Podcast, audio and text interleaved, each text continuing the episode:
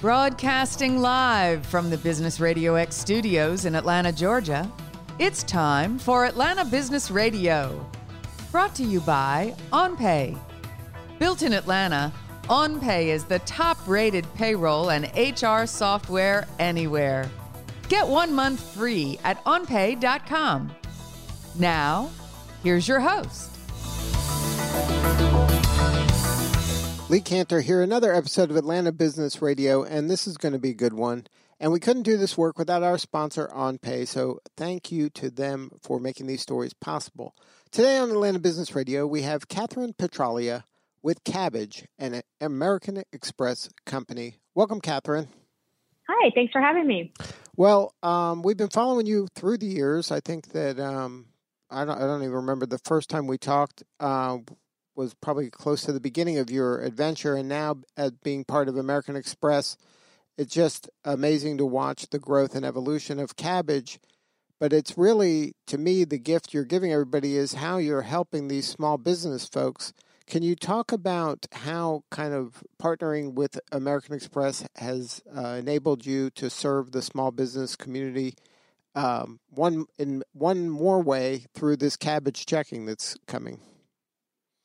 Uh, sure thing. We were excited about um, joining American Express because they have a very similar mission and similar culture to Kabbage. We care very much about our customers, and American Express serves lots and lots of small businesses, and Kabbage has, you know, served a lot as well, but certainly fewer than American Express. So um, through through this um, transaction, we're now able to amplify our efforts, both of us, to serve small businesses. American Express is pushing towards more digital beyond the card, and um, and Kabbage gets access to a lot more small businesses. We can help.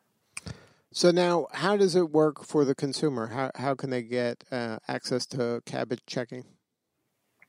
Sure. So small businesses who um, are looking for a Kabbage checking account can go to kabbage.com. That's cabbage with a K. It's a really easy and fast sign up process. I um I actually one of the reasons I wanted to build this product was because I signed up for a small business checking account at my local bank um, a few years ago. And it took literally an hour and a half to sign up. It was grueling. It was in person. It didn't make any sense. Um, and so I, I was like, this is a terrible experience. Why don't they just make this faster? And as we learned more and more about how our customers, who were small businesses, weren't really being served by their banks with their checking accounts, not only could they not get anything other than a checking account, they couldn't get a loan or another product. They also didn't have access to um, technologies to be able to deposit funds using their mobile account, using their mobile app. They didn't get access to funds they deposited. They were limited. They had a lot of fees. And a checking account is an important tool for a small business. It's really the operating system for their cash flow. And so we wanted to give them a place where they could make that more efficient and effective.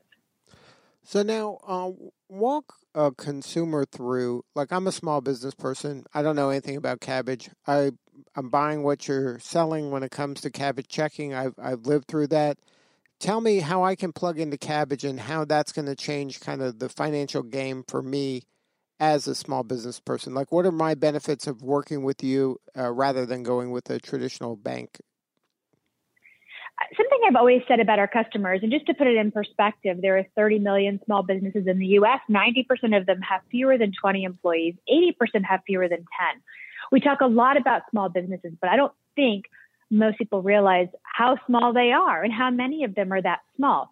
So when you are, you know, the owner of a company that has fewer than 10 employees, you don't have a CFO, you don't have a controller, you're doing all the jobs yourself. And so it's important to make it really simple. So when we think about cash flow management and when these businesses think about cash flow management, it's not complicated. They just want to make sure they're going to have the money that they need in the coming days and weeks to do the things they need to grow.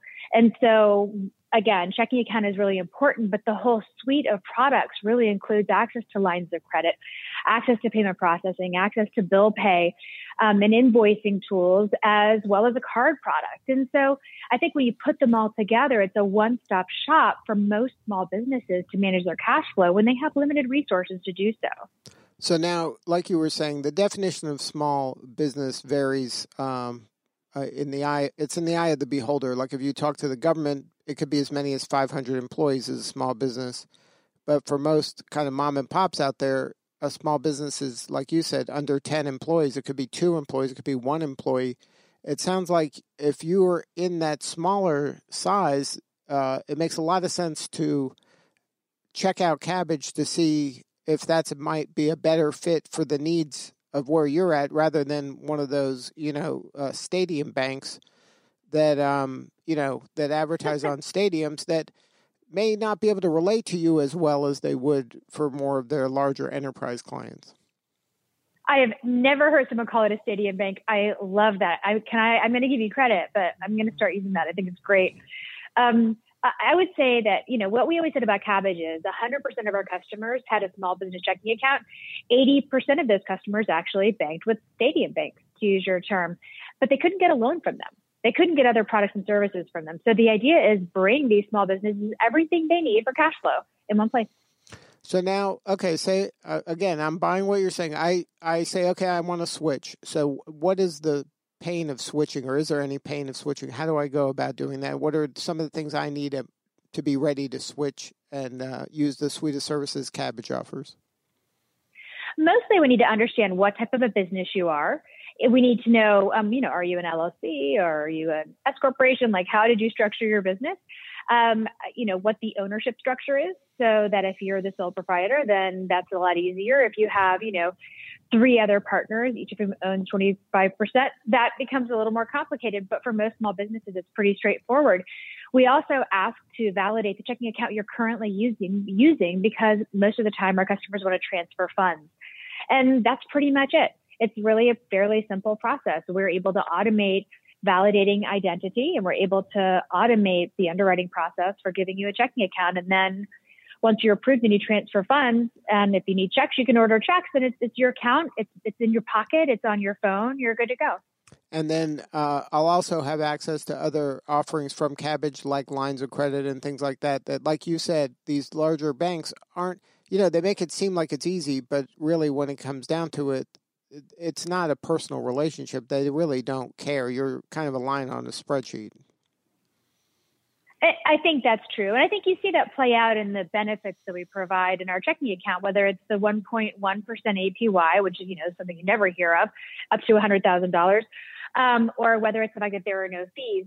There are lots of great advantages to using this account versus one with a bank that doesn't pay you money and, and charges you a lot of fees. And then, so is there a minimum that I have to keep in the uh, checking account in order to get take advantage of all that? Nope. The only the only catch, I guess, if you wanted to call it that, is that it's only up to hundred thousand dollars. Which, based on our customer base that we've you know been working with for many years, hundreds of thousands of small businesses, um, that covers the balance that most of our customers would keep in their account anyway.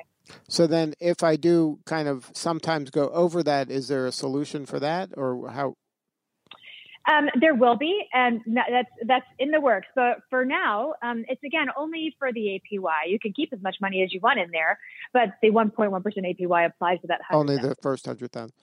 Now, um, yep. let's talk about what you're seeing from the trends. Um, you know, as the pandemic is beginning to wane, are you seeing a, a recovery from the small business um, folks, or is this something that uh, they're still kind of battling? The I'm get the I'm fortunate to interview a lot of folks.